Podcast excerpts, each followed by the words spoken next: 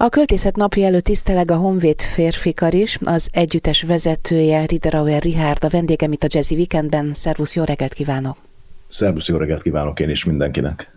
Az Egyenes Labirintus című koncert ősbemutatókat, rendhagyó hangszerösszeállítást és zenével átszőtt költészetet, mi több még húsvéti hangulatot is ígér a közönségnek. Mindezzel készül a csapat a tavaszi szezon következő, április 11-i, tehát holnap utáni hétfői hangversenyére. Hát erről az előadásról szeretnénk most hírt adni. Mit láthat, mit hallhat a közönség?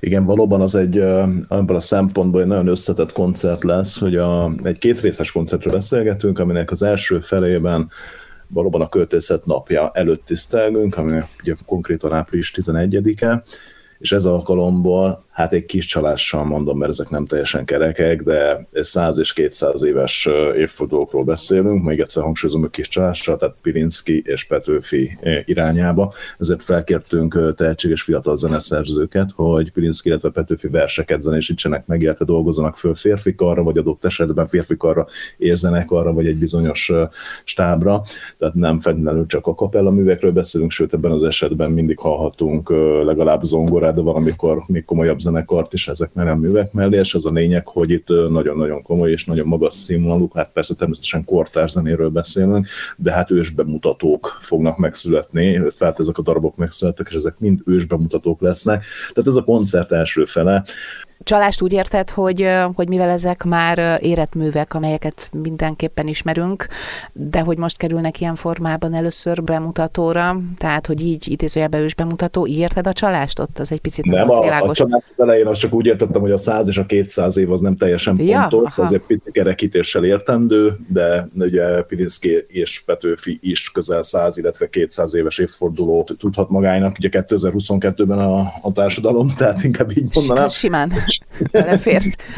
és, és ezért, ezért mondtam ezt, hogy persze van egy kis kerekítés, tehát ilyen szempontból egy picit csalásnak plusz-minusz egy év azért van ebben a dologban, de mi tisztelegnénk előttük, és ez határozza meg a koncert első felét. De ezek a művek, ezek természetesen mind ősbemutatók, ezek most készültek el, az elmúlt hetekben kaptuk meg őket, és kifejezetten erre az alkalomra íródtak, aztán remélhetőleg, illetve a terveink szerint ezeket a műveket később is a repertoáron tartjuk majd. Tehát ősbemutatókról van szó. Világos, igen. És akkor el is kezdtük a második részét taglalni, csak a szabadba vágtam. Ja, nem semmi gond. A második része az pedig már tényleg ugye a nagy hétről szól, ugye április 11 a nagy hétfő, és hát ez meg, egy, ez meg már a húsvét jegyében és, a, és az ünnep jegyében zajlik, és itt szintén egy ősbemutató lesz. Nagy László Adrián, férfi kar korrepetitor, aki egyben zeneszerző és orgonaművész, egy új passiót komponált erre az alkalomra, úgyhogy egy elég, hát én tehát úgy is mondhatnám, hogy egy nagyon nagyon nagy volumenű művekkel készülünk erre a koncertre, minden darab új, nekünk is nagyon izgalmas, még nagyon keményen próbálunk ezekben a napokban is, és, és nagyon várjuk, mert mert minden jó értelemben rendkívül megterhelő anyagról van szó, van benne mit dolgozni, van benne mit átgondolni, egy passió önmagában mindig egy, egy, hát egy nagyon érzelemgazdag és, és mégis egy drámai történetet elmesélő mű, ami férfi arra még hát igazából nem tudok róla, hogy mennyire íródott még korábban. A jelenkorban ez nem volt nagyon jellemző, úgyhogy azért ezt kiemelném mindenképpen, hogy Nagy László Adrián hatalmas munkát végzett szintén, hogy egy ilyen ö, nagy kaliberű művet ö, komponált meg a férfikar számára. Amikor kifejezetten a férfikar számára komponál egy művész, akkor az hogy történik? Tehát ö, nyilván nem csak a saját ötleteit szem előtt tartva alkot, hanem ilyenkor megelőzi egy úgymond értekezlet? Tehát hogy jön létre egy ilyen közös munka? Egy ilyen típusú, hát hogyha felkérésről beszélünk, és tényleg konkrétan egy együttes számára ír egy zeneszerző, akkor a felkérő nyilván elmondja az alapvető elképzeléseit azzal kapcsolatban, hogy mit vár el egy műtől. Ez, ez so, nagyon sok mindenről szólhat, szólhat a, a, mondjuk adott esetben nézzünk egy férfikat, a férfikar adottságairól, képességéről, a létszámáról, ezek mind rendkívül fontos szakmai információk ahhoz, hogy egy zenemű megszülessen, ezt a zeneszerzőnek tudnia kell például, hogy hány emberre írja meg, hány szólamban gondolkodhat, milyen tömeg tudja azt majd megszólaltatni, mert akkor úgy írja meg az adott szólamokat és a zenei anyagot másik pedig az, hogy természetesen egy bezetszungot is tisztáznak mellé, hogyha nem csak kórus szólal meg, akkor az egy, egy mellette ülő zenekar, vagy csak egy zongorával, csak ott természetesen most idézőjelben értettem. Ezeket mind meg lehet ilyenkor beszélni, hogy milyen előadásra lesz lehetőség, mik a keretek, amik megvalósíthatóak. Tehát egy ilyen típusú egyeztetés van, de egyébként az alkotónak, a zeneszerzőnek persze rendkívül szabadsága van, tehát ez nem is lehet kérdés. Esetleg még a darab hosszában lehet megállapodni, mert az sem mindegy, hogyha összeállítanak egy csak ősbemutatókból lévő koncertet, akkor azért tudni kell azt is, hogy ha többször a szerzőt kérnek fel, akkor azért nagyjából milyen időtartamú művekben gondolkodhatnak azért, hogy ebből egy komplet műsor össze tudjon állni, és ne legyen túl rövid, vagy akár túl hosszú. Vendégem Riederauer Richard, a Honvéd férfikar karnagya. Mindjárt folytatjuk a beszélgetést, de most zenét hallgatunk. A Jazzy Weekendben jöjjön a Brando Quartett és a Swing Bar. Itt a Jazzy Weekendben Riederauer Richarddal, a Honvéd férfikar karnagyával a tavaszi koncert sorozat következő állomásáról, előadásáról beszélgetek. A Magyar Költészet Napja alkalmából neves prózai művekre alkottak számotokra zeneműveket, és az est második részében pedig a Nagy Hét kerül fókuszba.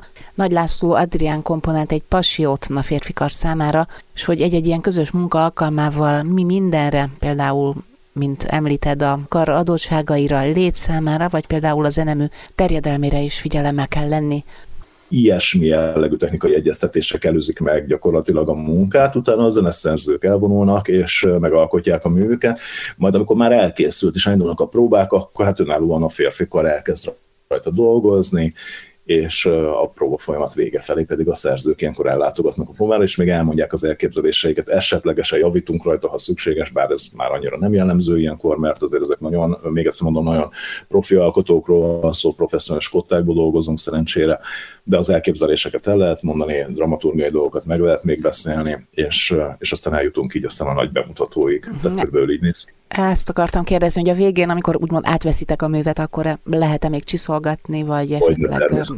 Igen, igen, igen ezt az így szokás. Ilyenkor a szerző megjelenik, és és akkor vele együtt Visszat... még az utolsó elvégezzük. Uh-huh. Visszatérve a, a koncert első részére, tehát amikor is világhírű, hát mert ugye Petőfi például idegenvezetőnk uh-huh. egy néhány epizóddal korábban mutatta be Petőfi munkásságát, akit egyébként uh, világsztárként ünnepelnek Kínában, a legnagyobb európai költőként, tehát hogy amikor az ő műveiket megzenésítve adjátok elő, akkor az egy külön műfaj, tehát akkor az egy olyan munka a csapatnak is, amivel másképpen kell foglalkozni?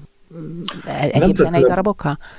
Nem, nem feltétlenül, de azt már inkább mondanám, hogy ha magyar nyelven éneklünk, és természetesen, hogyha olyan költők megzenésített műveivel foglalkozunk, akik valóban hát nem, egyrészt ugye világhírűek, akkor lehet ezt is mondani, másrészt azért Petőfi, mert nagyon-nagyon belénk rakodott, a, hát legalábbis az én generációmnak mindenki, de szerintem mindenkinek már az iskolában is, tehát az iskolapadban már egészen kisiskolás kortól. Nyilvánvalóan van egy viszony Petőfivel, mindenkinek van egy viszony a Petőfivel, Petőfi költészetével, én Kodályon keresztül értettem meg annak idején, amikor nagyon sok Kodály művet énekeltünk, férfikari művet, nő szeretett Petőfi versekhez nyúlni, hogy, hogy mennyire érdekes a Petőfi szöveget értelmezni, és hogy Kodály milyen módon nyúlt hozzá a Petőfi tartalomhoz, Petőfi által leírt tartalomhoz, de biztos, hogy van benne valami különlegesség. Ha őszinte akarok lenni, akkor elméletileg minden magyar nyelvű költészet, tehát valamilyen verset megzenésített műhöz tulajdonképpen elméletileg ugyanúgy kell hozzáni, meg kell érteni a tartalmat, meg kell érteni a verset, meg kell érteni, hogy a zeneszerző